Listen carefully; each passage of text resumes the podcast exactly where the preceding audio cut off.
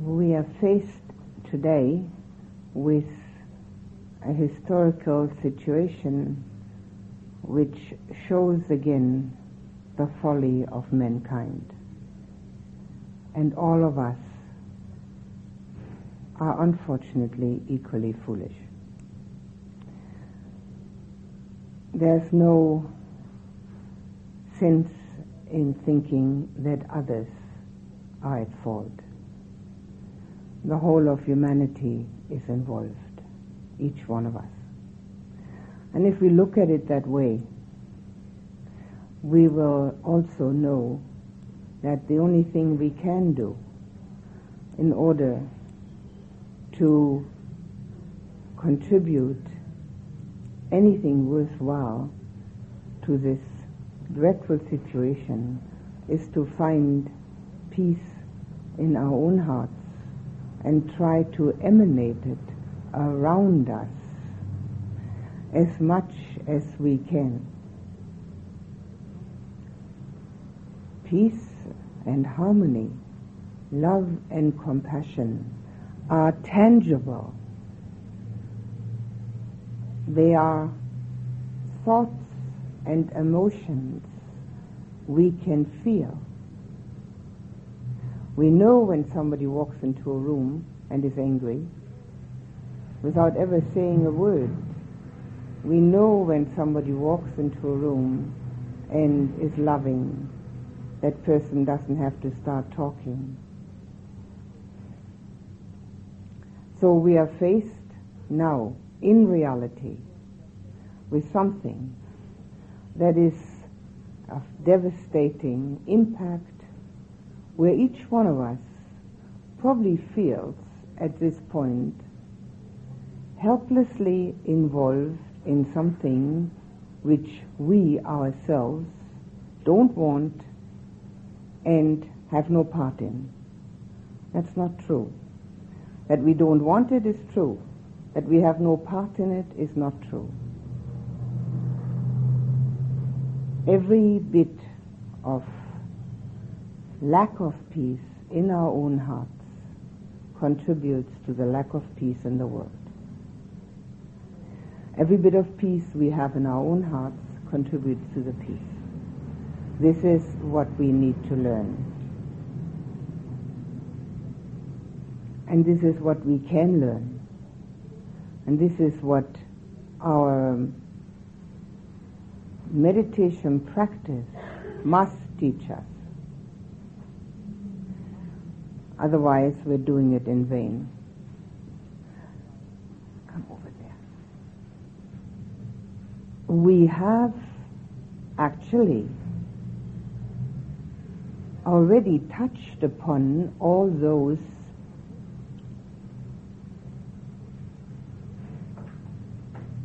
guidelines and all those um, methods that will generate peacefulness within us. But I would like to reiterate them now. First of all, it's our last session together here. And secondly, if I'm any judge of human nature, half of what one hears goes past. And it is important to have a repetition of those things which can be extremely helpful. Now, in two words, the teaching of the Buddha contains calm and insight. Those two words, calm and insight. Remember them if you would like to have any nearer connection to the teaching and to peace in the heart, calm and insight, samatha and vipassana. I'll say uh, the words about insight first, as we have already discussed them, just as a recapitulation. Insight arises from the understood experience experience that what we feel within, the understanding of it on a level of not liking or disliking, but recognizing what it means to a human being. Now, the understood experience arises within when we become mindful and attentive enough to actually know what's happening within us, not out there. Because all that is happening out there is nothing but a reflection of what happens within. What we see outside of ourselves is a mirror image. That's all. That what we have never seen within, we will never recognize outside. The mirror reflects only that which is there. That's why we say only a Buddha knows a Buddha. We don't know what it's like to be a Buddha, so we wouldn't, wouldn't know it if the one was right in front of our noses. But we certainly know what it means to be angry. In fact, we do know what it means to have a war. Not necessarily one where we shoot with guns or bombs, but war within and war with those people around us. There's hardly a person alive who hasn't had such a war at one time or another, either within or with the people around us. So we recognize it immediately. We know what it's like. And we also know how awful it is. Insight means that we recognize this within us when it arises, not in retrospect, at the time of its arising. We recognize it and we understand it, that it's based on one of the three roots of evil. I have mentioned our six roots. The three roots of evil, of which this one is called hate. It can be called many other things, but that's its primary topic, so to say, the one that we can put everything into. Now, what we have discussed is becoming aware of our physical action in order to strengthen our attention and awareness, become aware of our feelings and sensations, to know what's going on within, to be aware of mental states, which also contains moods and the content of the thought. Now these four foundations of mindfulness, which can be used whenever each one is applicable and need to be used in everyday life, are the inner experience.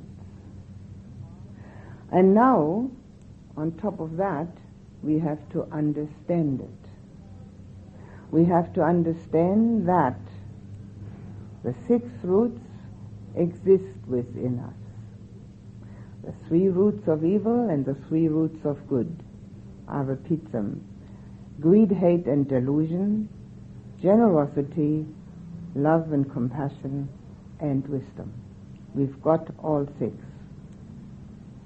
And we need not look outside of ourselves to find anyone, any one of these six. We've got them all.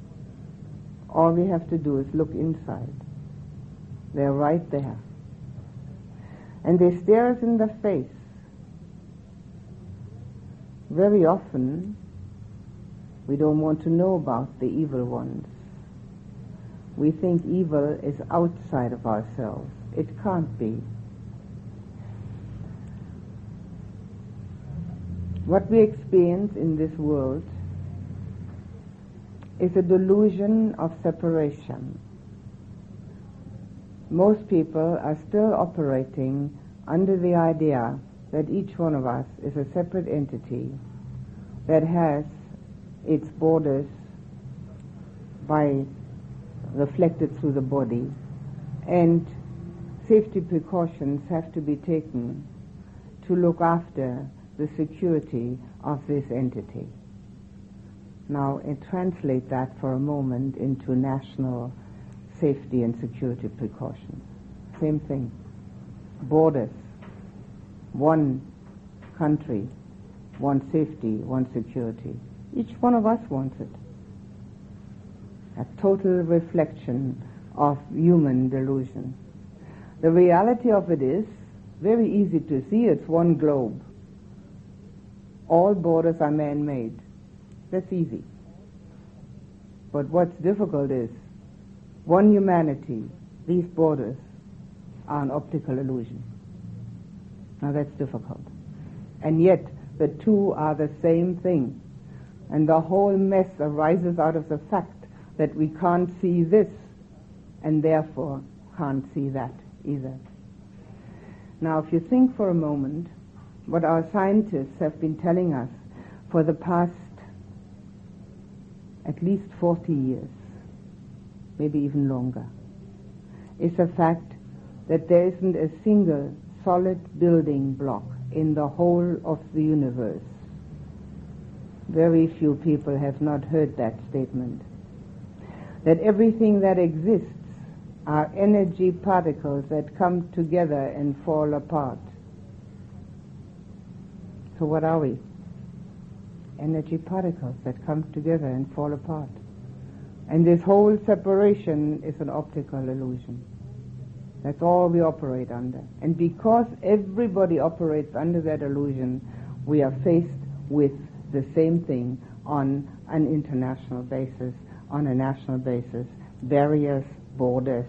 This is me and mine, and I've got to keep it, and this is yours, and I don't care what happens to it investigate, not the international scene. You can leave that up to those people who seem to know something about it. Investigate the personal scene. Do you feel separate from everybody else? Are you a separate unity, a separate unit, sorry, a separate entity? Or do you feel together? The answer is obvious. It's not you, it's humanity, everybody. So with that illusion that we live in, the results are exactly what's been happening. And the results are what we also experience in our personal lives. And there is a way out. The way out of that is something that can only happen through the meditative path. And it's quite possible that when things go quite badly in the world, more people are inclined to sit down and meditate. That's why the Buddha said, the human realm is the best realm to get enlightened because we have enough dukkha, suffering, to spur us on. But also we have enough sukha, enough pleasure so that we don't become desperate. The only problem with that is that most people in affluent societies can't become aware of the suffering that they themselves are experiencing. They'd rather see only that which is pleasurable. And therefore, they don't practice. So one of the things that we often experience is if we get a bit of a push on, because it may not even be our own suffering, but other people's suffering, that reminds us of the difficulties of being a human being and eventually actually see absolute truth, that may help to induce meditation. There's no other way of actually feeling the unity of existence except through meditation. We can talk about it. We can say we're all one. There used to be a newspaper called that. Nice words. And then what? Nothing. We're all one. I mean, we, we are, we can argue about it, we can agree to it, but what difference does it make? Nothing.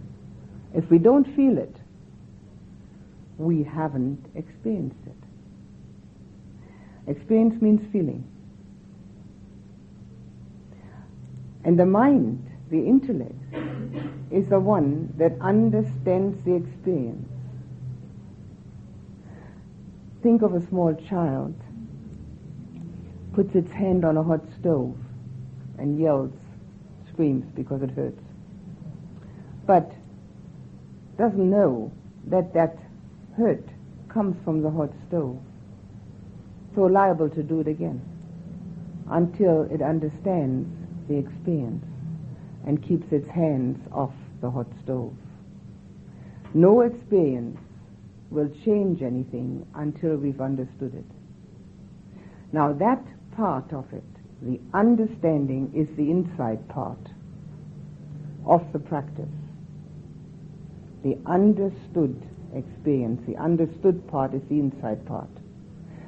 And that is generated through those foundations of mindfulness which I've explained. Watching one's bodily actions, becoming aware of feeling and sensation, becoming aware of mental states, becoming aware of content of thought. The uniqueness of the Buddha's teaching lies in the fact that he's got a how-to, all written out, volumes of it, how to do it.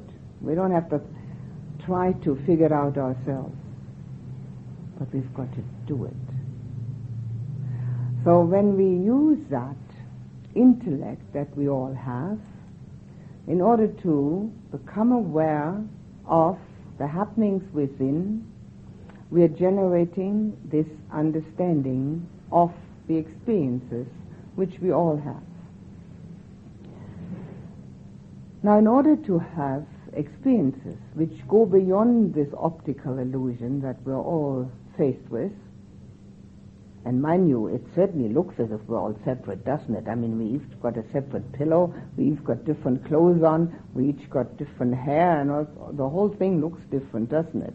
So the optical illusion is so strong, it's extremely difficult to go beyond it. And therefore, with closed eyes, in the meditation, that possibility exists. So in order to get to this kind of other other experience, this kind of transcendation, transcendental experience, the concentration has to happen. Now, in order to differentiate between calm and insight, when you sit down watching your breath, if you're staying on the breath, you're working towards calm. If you're labeling the disturb, disturbing thoughts, or becoming aware of the feeling and sensation in the sitting position, or becoming aware of mental states of boredom or drowsiness or whatever they may be, that all works towards insight. In the beginning of practice, although we try to work towards calm, it is important to also use whatever arises for insight because m- most people who start out in meditation cannot become calm just by wanting to. So everything that arises can be used for understanding. But in order to get to an experience where we see the world in a different light, where it has a different connotation for us. Not something apart from ourselves, but a whole completeness of existence, all depicting the same thing, namely impermanence, unsatisfactoriness, and corelessness. Nothing else. This is all being depicted by all that exists, including ourselves. In order to do that, we have to have the mind calm to get to the concentrated state. I have mentioned this before and I am recapitulating so that there is possibly, I don't know, but possibly a better understanding of calm and insight and how the two work together and have to be attended to. And particularly now that if you have any interest in continuing your meditation, that you know what you're doing. If we don't know what we're doing, it's all going to be sort of um, uh, potluck. And meditation is a science of mind, and it's not potluck. Every mind goes along the same path. It often needs a bit of direction, but it goes that path. So if we can stay on the breath with whatever crutch one has chosen, it doesn't matter, for a length of time which is sufficient for the mind to actually calm down. And that's not so difficult to do. We come to the point where the breath is hard to find, becomes as fine as the mind.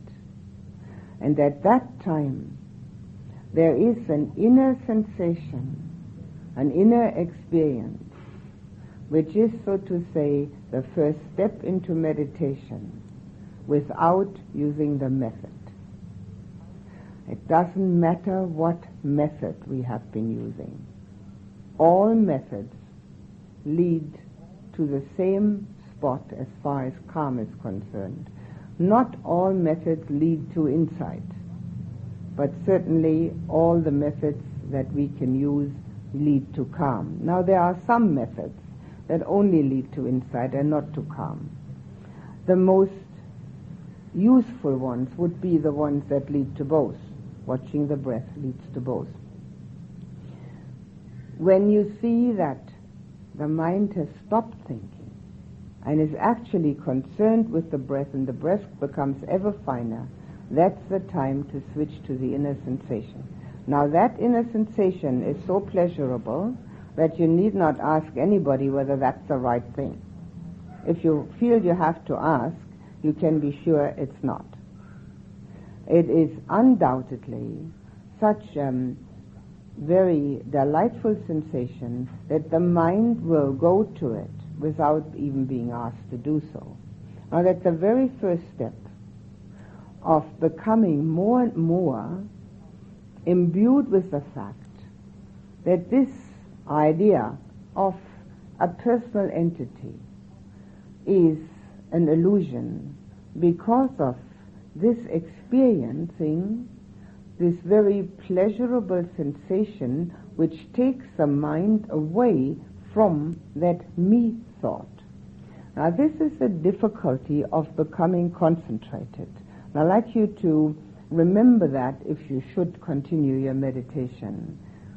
The me thought, this I, cannot be supported when we don't think. And therefore, most people find it very difficult to stop thinking because they want their me to be supported. Now, if you know that, it may help you to drop this thought process.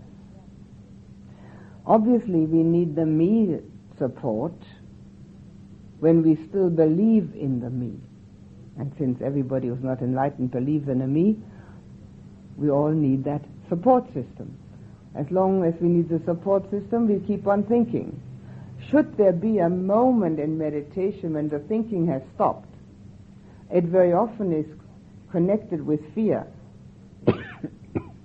Person to whom it happens gets afraid. Ooh, there's nothing. Well, the minute we think that, of course, the thinking has started again. It's nothing but the ego wanting its support system. The ego wanting its support system. You can translate that into international politics without the slightest difficulty. That's what we're faced with. The ego wants its support system. Watch it when we meditate now. Become aware of it. That's what humanity is facing That's the difficulty of being a human being. We're living with an illusion that wants a support system. It doesn't get it all the time, and the minute it doesn't get it, it gets angry. It gets furious. It starts shooting. We shoot with words, other people shoot with guns. The um, support system that our thinking process provides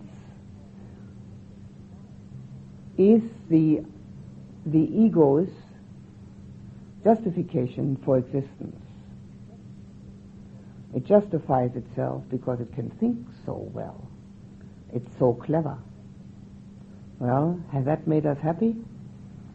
Making anybody happy? It doesn't. It doesn't make anybody happy. But what does make us happy and you may at one time or another have actually experienced it, is letting go of that ego completely for a moment. That's happiness. When we see something very beautiful, or we hear something very, very impressive, we may for a moment lose our ego connection and be totally absorbed in the sunrise or the symphony or whatever it may be, absorbed. When we're absorbed, there's no ego. This is what these meditative states are called, absorptions. When we get absorbed in the meditation subject, there's no thinking, there's only the breath. We go to the first absorption. They're called the meditative absorptions. They go from number one to number eight. And the very first one is the one that has these very pleasant sensations, delightful sensations, which already help us to realize that only without the ego can there be a state of being which doesn't have barriers, which doesn't have hindrances, which doesn't have opposing forces, but where we can just be and connect with the inner purity that all of us have, which is totally covered over because of our thinking process. We can't touch upon it. Inner purity is not a thought, it's a feeling. And that arises when we get to the first absorption.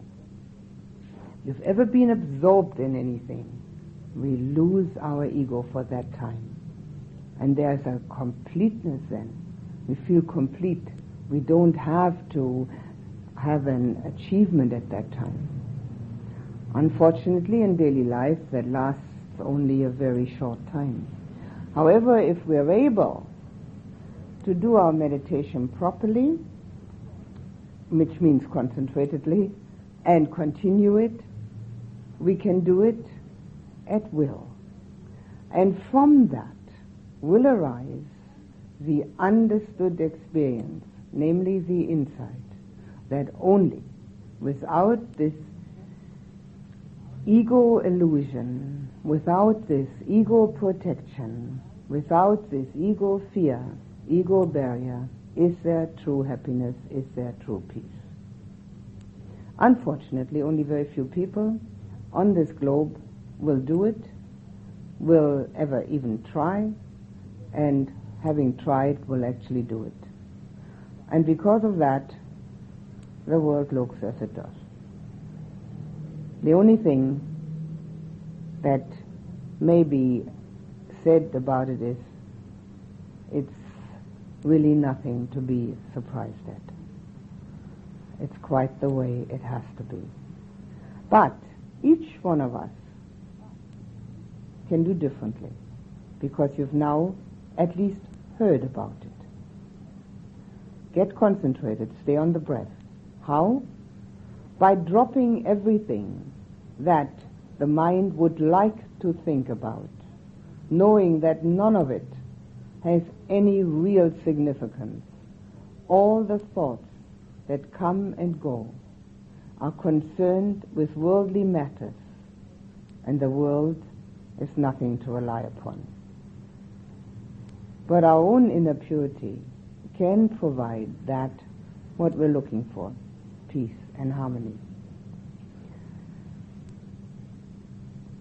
This is um, hopefully a recapitulation of calm and insight. And the real calm only arises, of course, when the mind has become concentrated enough. Now, whichever one of the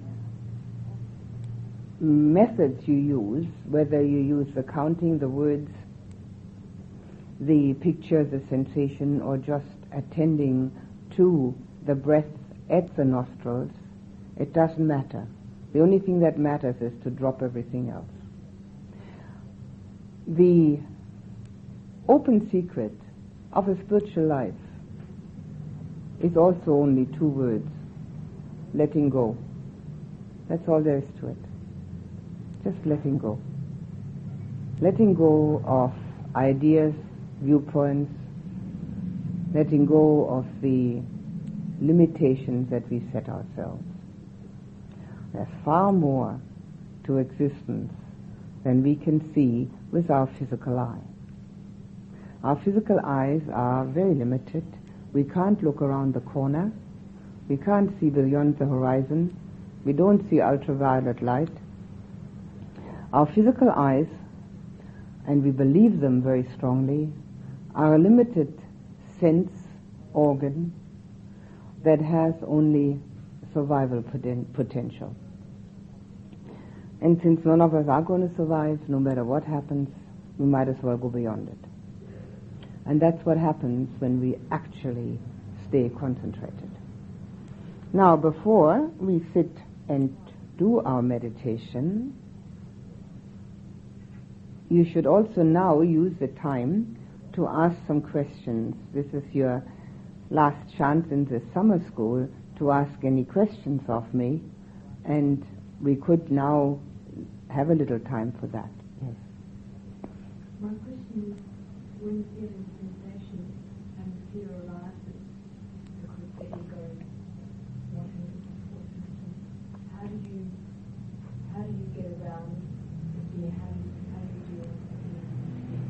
when you know that that's nothing but the ego saying, I'd like to be in this, in on this, I don't want to be um, negated, you just tell yourself that there's nothing to be afraid of. The ego will be right back the minute you stop meditating. Just give yourself a little pep talk and say it's okay. The fear of, of not having the usual kind of support system, just tell yourself, it's fine. There's nothing to be afraid of. it's okay. Hmm? Um, is it very important to sit in the crossword um, position? No. I usually say nobody ever got enlightened in their legs. It's, it's always in the head, in the mind. So um, you sit the best way you can. This position is um, useful because of the fact that it's a very um, steady position. You have a big base to sit on, and when you become really concentrated, you don't feel the body. So this will keep you where you are, but uh, it doesn't matter. No, you just sit the best way you can. No, when you wake up, you know why not. Sitting, not lying. For someone who's never done it before, who really wants to learn meditate, how often during the day should you attempt? I want to get into a rhythm, but Mm. I am limited by time. Mm. Well, the first thing that you sh- need to do, and I'm sure that this is a general statement which is not exaggerated, you need to come to a residential course. Otherwise, you won't be able to establish a rhythm, because that establishes a rhythm for you. And it usually establishes at least as much uh, concentration which is needed, so much which is needed, so that you will stay with it. And then we usually say an hour in the morning, hour at night. But for beginners to sit an hour is too much. So you need to start with 30 minutes and work up. 30 minutes for a while and then 35 and so on. It's much better to work up than work down. All those who have already meditated know what it means to work down. And that residential course would be a minimum of what a week worth Well, the one I'm giving is, is fortnight, mm, which is a very good uh, introduction. It can be taken for 10 days. Under 10 days, it's not long enough. But 10 days would be all right. And that, that, fort, fort, that fortnight one can be taken for 10 days. But um, that's in the way I have experienced it a must in order to get established. Yes. I read in the book that meditation suitable for from depression.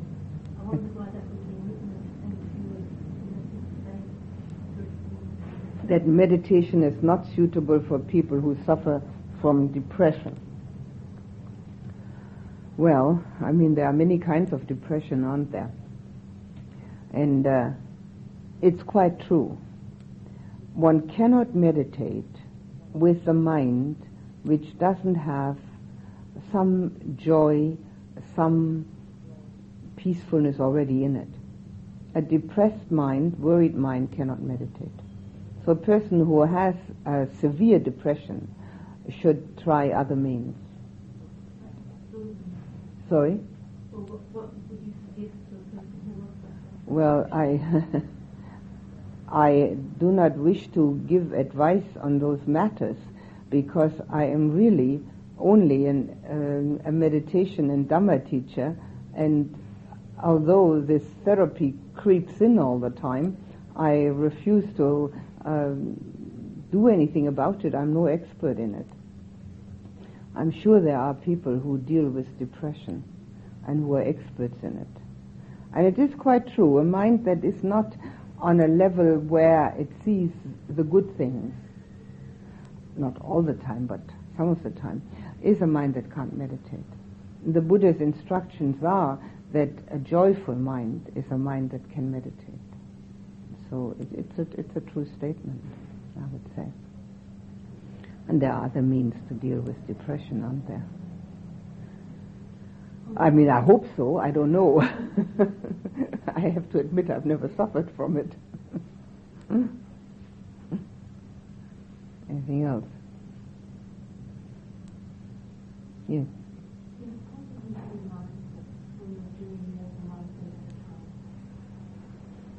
I don't think so. What, for instance, are you thinking of? I was thinking, actually yesterday when I was walking to my car after the end of the session, I was trying to be mindful of my walking, and yet at the same time, I was eating. So I was just wondering, You were what? I was eating. Eating. Now I was thinking if I'm going to be fully present in the moment or, or fully mindful, am I mindful of the fact that I'm eating. Eating. Now I was thinking if I'm going to be fully present in the moment or or fully mindful. Am I mindful of the fact that I'm walking and eating? Or if I'm going to be really mindful, should I just walk. I? Yes. Yes. There's a nice story that concerns that. It's a Zen story. The Zen people have definitely the best stories. And uh, there's a story about a Zen master who lived in a community with uh, a number of his students. And after a few years, one of the students finally got up the courage to ask the Zen master and to a question, and he said to him, now you, sir, say you are enlightened.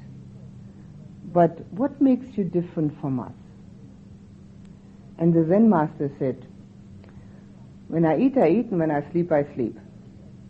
The student said, But sir, I do the same. And the Zen master said, When unenlightened people eat, they think a thousand thoughts. When unenlightened people sleep, they dream a thousand dreams. But when I eat, I eat, and when I sleep, I sleep. So that's the answer to mindfulness. you can also say, when I eat, I eat, and when I walk, I walk. Anything else?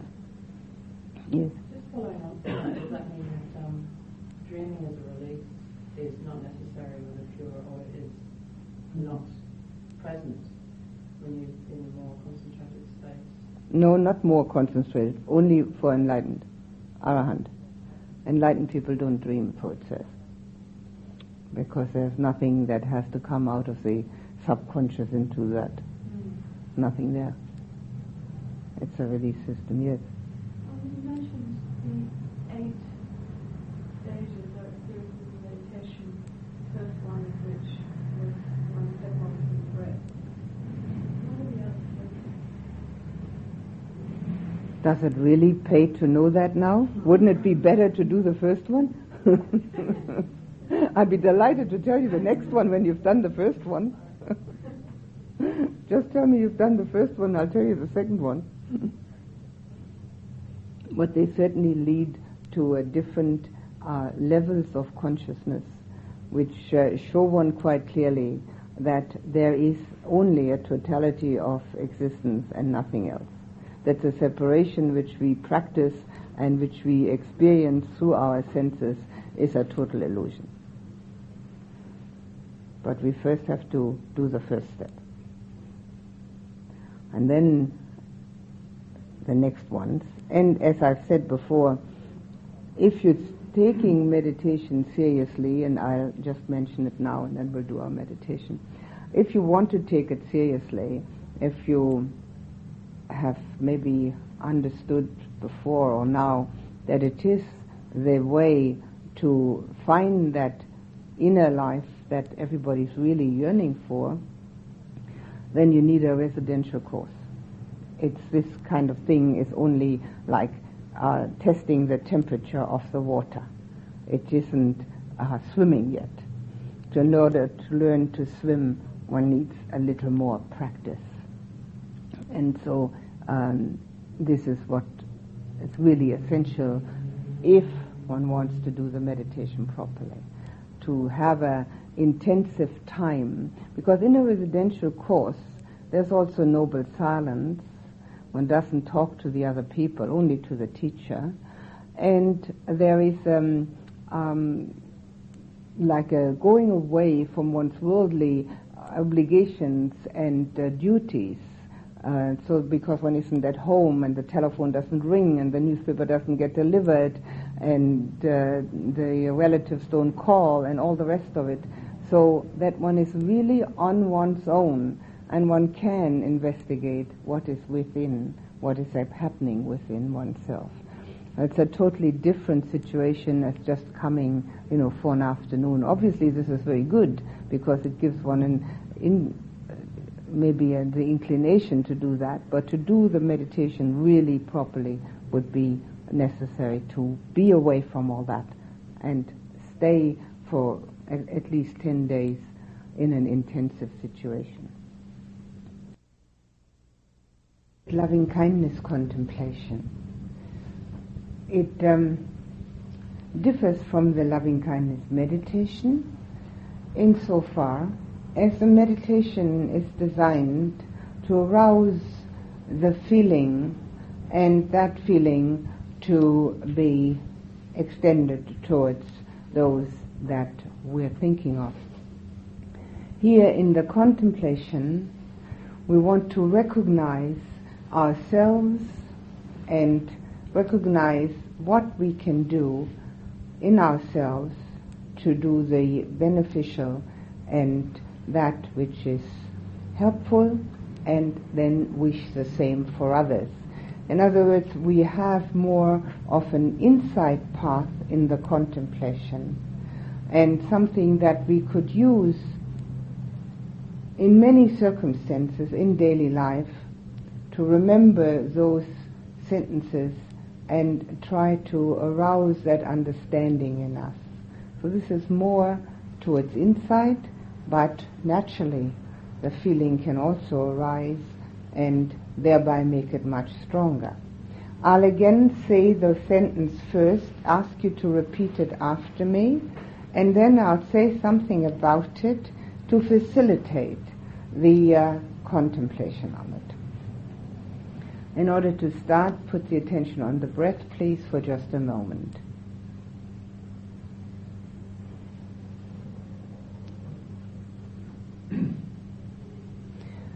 please repeat after me.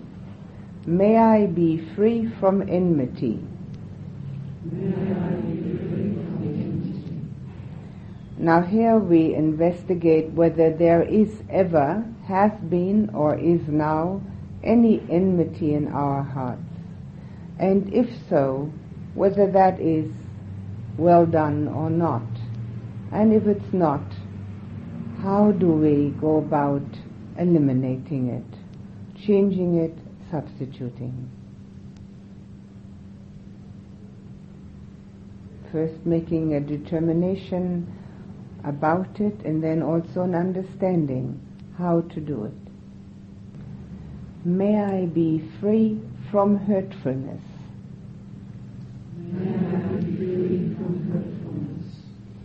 Again, we investigate whether we ever have had any hurtfulness, either physically, mental, or emotionally,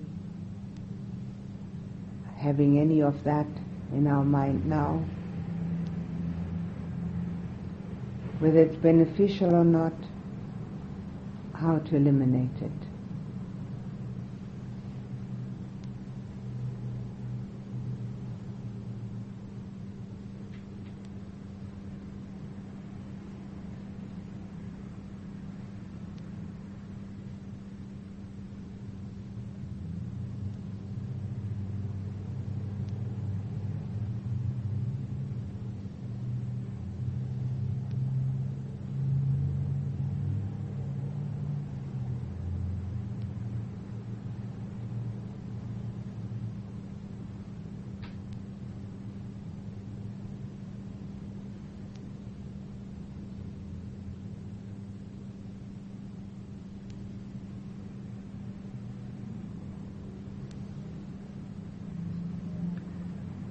May I be free from troubles of mind and body.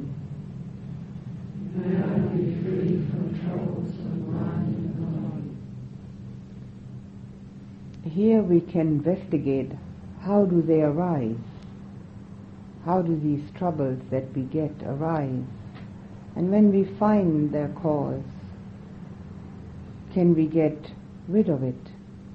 How do we go about it?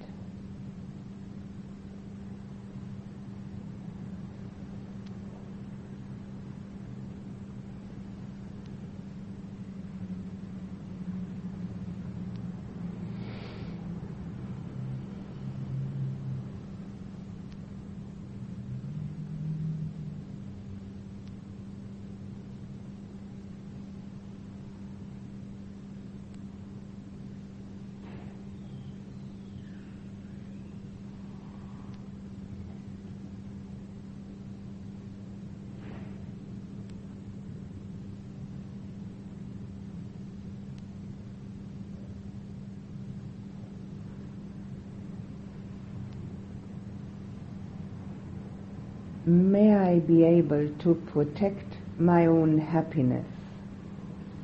May I be able to protect my own happiness. Here we have to inquire within ourselves what is our happiness. Make quite sure that we know what it is, and then how do we protect it.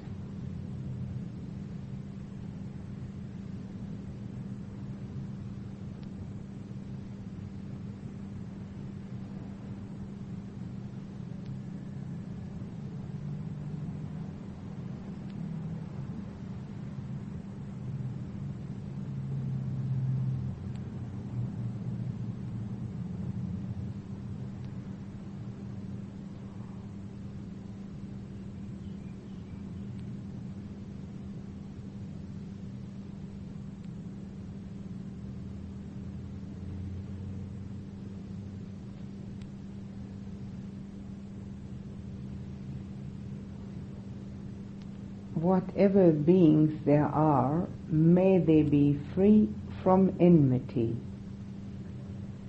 Whatever beings there are, may they be free from enmity.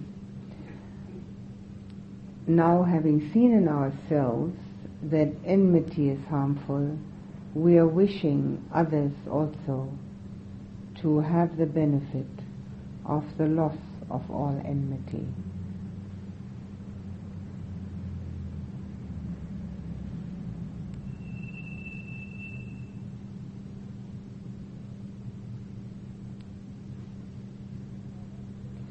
And we can direct these thoughts for others towards specific people, or we can also try to direct these thoughts generally out into the world to beings everywhere.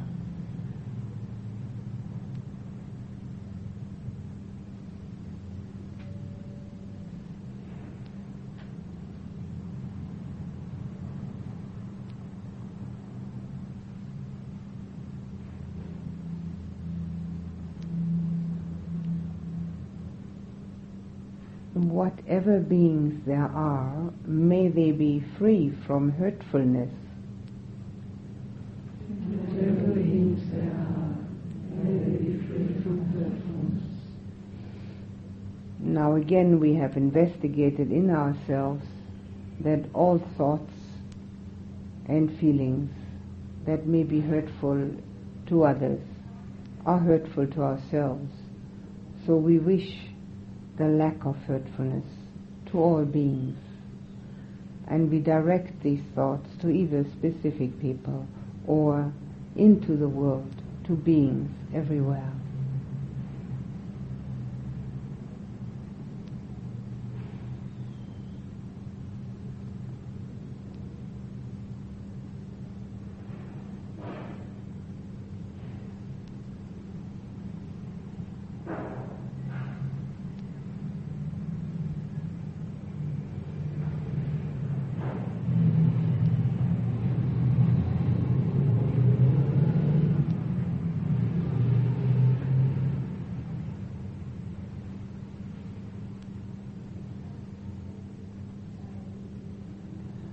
Whatever beings there are, may they be free from troubles of mind and body. Whatever beings there are, may they be free from troubles of mind and body.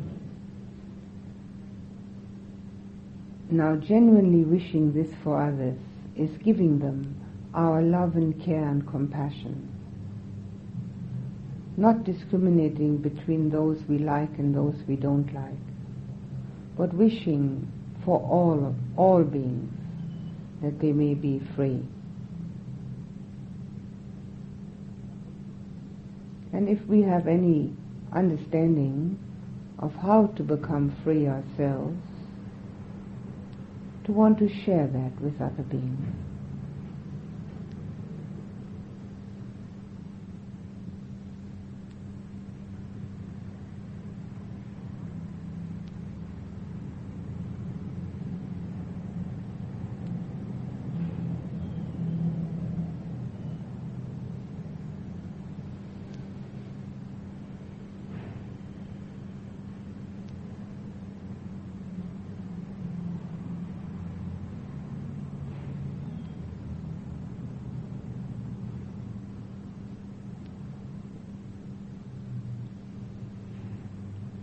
whatever beings there are, may they be able to protect their own happiness. Whatever beings there are, may they be able to protect their own happiness.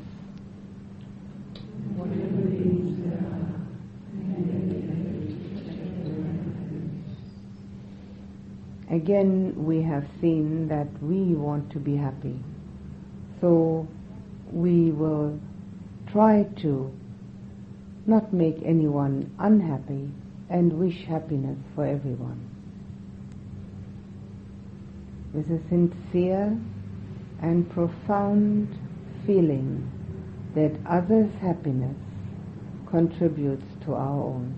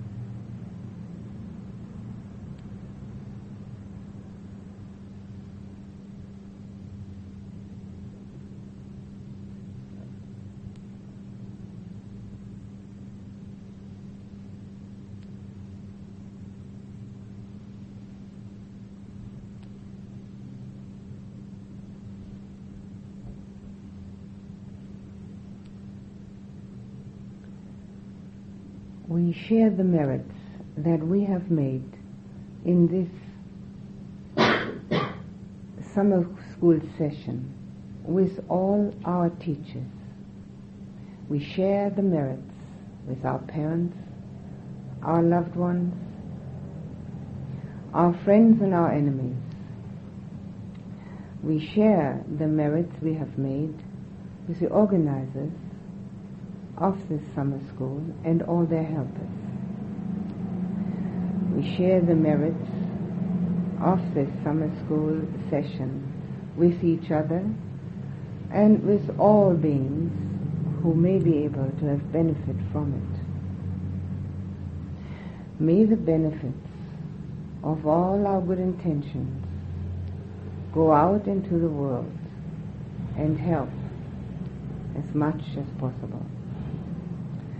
May beings everywhere be happy and at peace. May all of you be happy and at peace.